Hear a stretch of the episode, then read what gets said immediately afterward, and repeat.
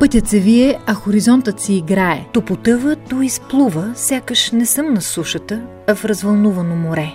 И на дъното му са скушени малки селца, вече почти изоставени. Изплувам ли от тях, съм на върха на някое било. Не много високо, но вятърът брули по стъклата на колата и ми става ясно защо къщите са построени от старите хора долу в ниското. Такъв е регионът, само на пръв поглед гостоприемен. Намирам се на края на Странджа планина, на десетина километра от българо-турската граница. Целта ми е село Воден.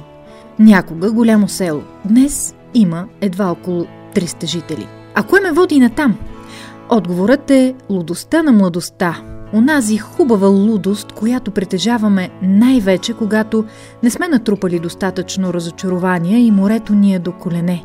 В случая не море, а планината.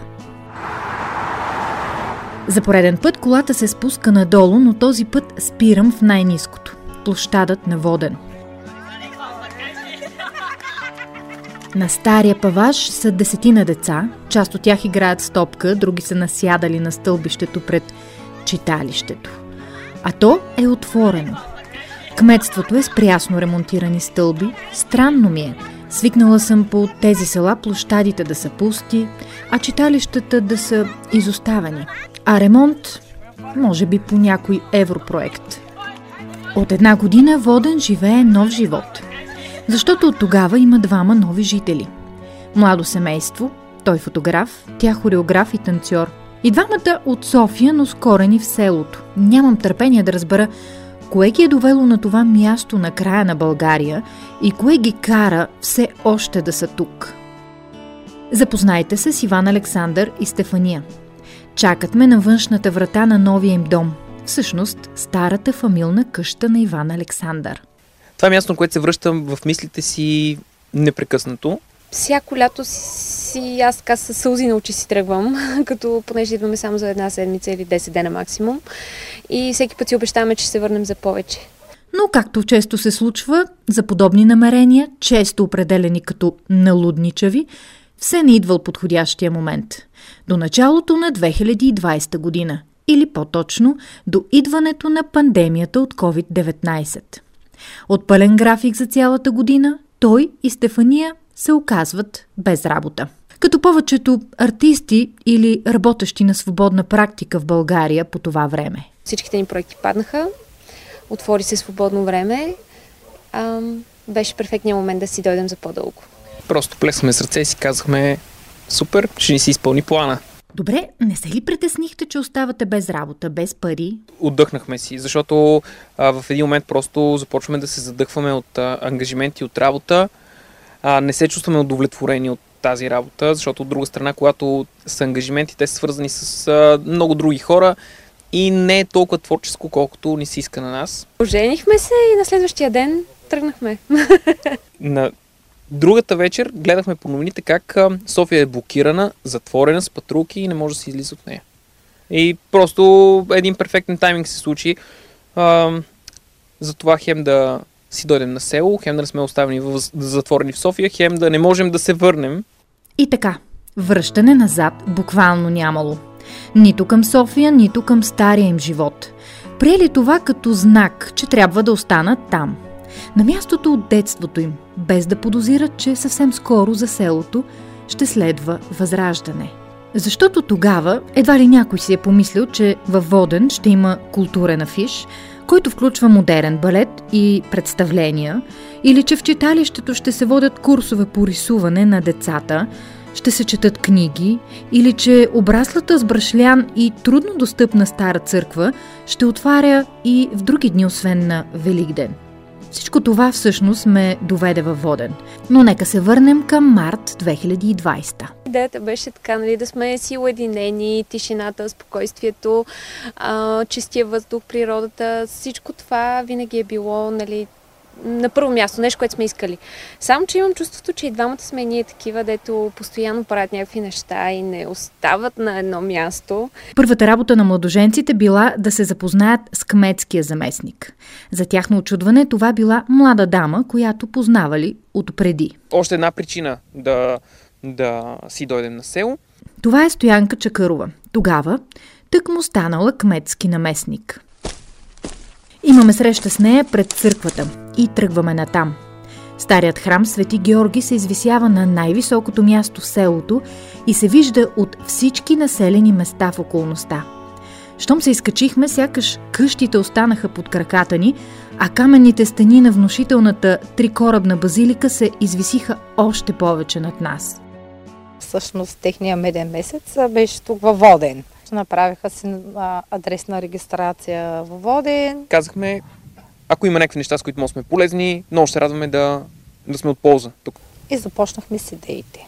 Каза, цялата църква обрасва брашлян, искам да изчистим. След две седмици към църквата тръгнали машини и тълпа въоръжена с триони и стълби. Събрало се почти цялото село на война с Брашляна. А как се случило това? Едно събитие във Фейсбук. Да, селото си има група в социалната мрежа. Направихме едно събитие, много спонтанно стана. Целият площад беше фрашкан с хора. И аз си викам, абе, къде са тръгнали тия хора в селата? Отивам в църквата с фотоапарата и виждам всички тия хора са се пренесли там. Самите кметове на общината бяха тук с цялата администрация. Стана по много естествен начин, много топло, много истинско събитие толкова бяха много хората, че всъщност нямаше за всички работа, защото а, до, до един часа църквата беше изчистена. И вече не отваря само на Велик ден. Сега имат нова цел – да се съберат средства за ремонт на покрива. Затова в храма има нова котия за дарения, изработена от Иван Александър. Освен фотограф, той се оказва и дърводелец. Едно от първите неща, които виждаш веднага в ляво от вратата е една котия от обувки, облечена в хартия и тенчето каза, тая котия много ме дразни. Това, това е много готино на тенчето. Тенчето се дразни на някакви неща, тъй като а, гражданин, който просто се дразни. Не, не е кмета, който казва, това го направихме, е много хубаво, това е много хубаво, само лошото гледате. Напротив, тя гледа лошото. А, каза, тая котия е отвратителна, не ми хареса. Казвам, аз мога да направя една котия, а, няма да струва нищо. Тя вика ми, добре, окей. Което също е нещо изненадващо за мен, защото обикновено ми се иска а, скица. Нали, обикновено така подхождат хората скептично. А когато ми каже, окей, просто аз се чувствам вече длъжен, защото съм казал, че ще го направя, защото имам възможност, имам възможност да направя нещо на макс. Казва, че за него това е тайната да твориш, пълната свобода. Така дървената котия станала сложен куп с орнаменти. След нея последвало ново табло за обяви на площада. Надеждата му е след време да вижда на него по-малко некролози и повече обяви. Следващата ми спирка във Воден е читалището. Слизаме от църквата и стигаме до внушителната сграда на площада, побираща в себе си няколко големи зали, включително и киносалон с сцена. Имаше една зала, която се отваряше за банкети, за помени. Библиотеката винаги е работила, но не е била така посещавана. Влизам вътре и сякаш потъвам в друго време. Ако съдя по календара в стаята на оператора на киномашината, годината е 1989. Усещането е сякаш той току-що си е тръгнал. Дори кощето е пълно с парчета кинолента. Само, че всичко е в прах. Червените завеси в залата чакат да бъдат вдигнати, а другите две големи зали да се изпълнят с артисти – точно това видели Иван Александър и Стефания, когато за първи път влезли тук. В момента, в който просто отворихме вратите и видяхме колко много пространства има и как те могат да, се, да бъдат обживяни от децата и младежите и въобще хората от село, почнахме да действаме и да реновираме всяко място, да го оправяме и така. Много рядко имаме такива условия в градове, дори в София, за творческа работа.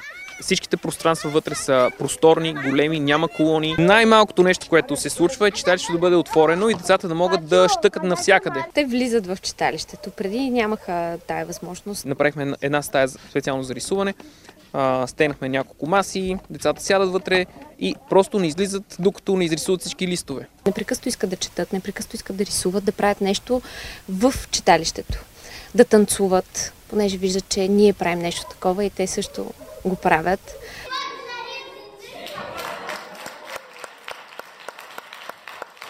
Най-голямото постижение, което успяхме да направим е да се създадат две представления в читалището с а, танцори от а, повечето от София, които пътуваха специално да дойдат тук, да работят две седмици в село изолирани, да направят две представления и двете представления си играят в София. Играем И и, е, е, пишем, четем, играем, танци. Ето ни играхме балет. Откакто са тук Иван, Александър и, и Стефик, въобще какво се промени? Ами кажи. Хо- ходим на разходка, чистим. Еми, много неща се промени, защото преди никой не го отваряш това и всеки седеше от дома, всеки правеше бели, пък сега вече много яки неща правим. Чистим селото, поддържаме го. Преди нямаше фитнес, сега има, тренираме. Има къде да се занимаваме с нещо, да помагаме на Иван Александър. Общо взето по-готино ли е от преди? Да, имаме много идеи да направим, много неща. Я кажи, какво искате да направите, някоя идея? Например, да направим, да го шпакуваме, да го замажем, да го реставрираме, да се кажете. Е това. Ма ти можеш ли да Да шпакловаш? научим. О, той, значи това е един от най-големите плюсове, че тук всеки може да бърка цимент, да прави такива, да прави такава груба работа. Това тук е много голям плюс. Там стълбите ги направим, защото децата знаят как да бъркат цимент. Вече разбирам кой и как е ремонтирал стълбите на кметството. Било жест за извинение. Качиха се на покрива на читалищата и наказах ги да ни влизат. И те решиха с това да се извинят. Заливаха, а, подмазваха. Иван ми изпрати снимки, същия ден пътувах служебно. Размекнах се. Разликата е огромна. Живота тук на село се възроди. Най-голямото удовлетворение за Иван Александър и Стефания е, че дават шанс на децата, повечето от които от ромски происход, да се докоснат до изкуство като балет и театър, и то с помощта на професионални артисти. А когато не са в читалището, децата вече имат и други занимания. Чистят селото, околностите, археологическите разкопки. С две думи, постоянно са заети. И май това е тайната на всичко в селото. Докато вървим отново към дома на Иван Александър и Стефания, ги питам все пак как успяха за толкова време да направят всичко това и да увлекат след себе си толкова хора. Когато има нещо за оправяне, не стоиш на едно място, да се фащаш и действаш. Всичко се случи много спонтанно и естествено. Затова се казва а, инициативата ни остави да си воден. Буквално се оставяме от това да бъдем водени от начина по който се случват нещата, от настроението на децата, от техните интереси, от настроенията в село, от нуждите на селото, от а, примерно потенциала на читалището, от а, желанието на нашите приятели да дойдат тук и те да направят нещо. Когато нещо хубаво тръгне да се прави, хората просто някакси съвсем естествено се включват. Все пак това си е тяхното село. И когато се навързаха всичките тези неща и инициативи, които а, си създадохме сами а, и се създадоха така от само себе си, а, пак не може да си отдъхнем, пак нямаме време. Не сме имали толкова активен социален живот, колкото имаме тук. Защото тук всеки, който мине, първо всеки те познава. В село всеки си казва здравей. В София се разминаваш с а, само да поленеш през прозореца, в задръсването ти виждаш повече хора, отколкото живеят в това село, само пред блока ти. А, докато тук тези хора, всеки един, който виждаш, го познаваш, казваш си здравей, може да си размените някоя дума. А, да не говорим, че когато минат, а, могат да ти влязат в къщи, да си говорите за рецепти, за расът, за планове, за е такива всякакви неща, каквито разговори просто никога не се, случва, не се случват в София. Е, в България има много потенциал в селата. Селото е една абсолютно реалистична альтернатива на м, града в ситуация като коронавируса и изолацията. Не агитирам въобще хората да се връщат по селата. Това е къщата и селото, в които искам да живея и винаги съм искал да живея. Спираме за момент точно пред къщата. По-различна е от другите. Не само защото се вижда, че е обитаема. Тя е ярко червена. Построена е от малки тухли, красиво подредени, така че няма нужда от измазване. Ще ти го обясня много, много разбираемо. Тухлите са печени, правени на ръка, печени в двора. Всичко това е направено на ръка от хората, които са създали къщата. Усещам, че това е нещо направено и за мен. Не мисля, че е редно да го оставя да се руши от само себе си, за да гоня нещо друго в града. Аз ако не мога да се погрижа за нещо, с днешните условия, които имаме, с всичките ми инструменти, с знанията ми, които имам, най-малкото ако нещо не знаеш, влизаш в YouTube и, го, и гледаш туториал и знаеш как се прави, да не мога да поддържам нещо, което е направено преди а, 60-70 години, каквото и да постигна в града, няма да се чувствам удовлетворен. Защото просто няма с чиста съвест да живея, ако го оставя така. Оставате ли тук? Да, оставаме. Оставаме със сигурност.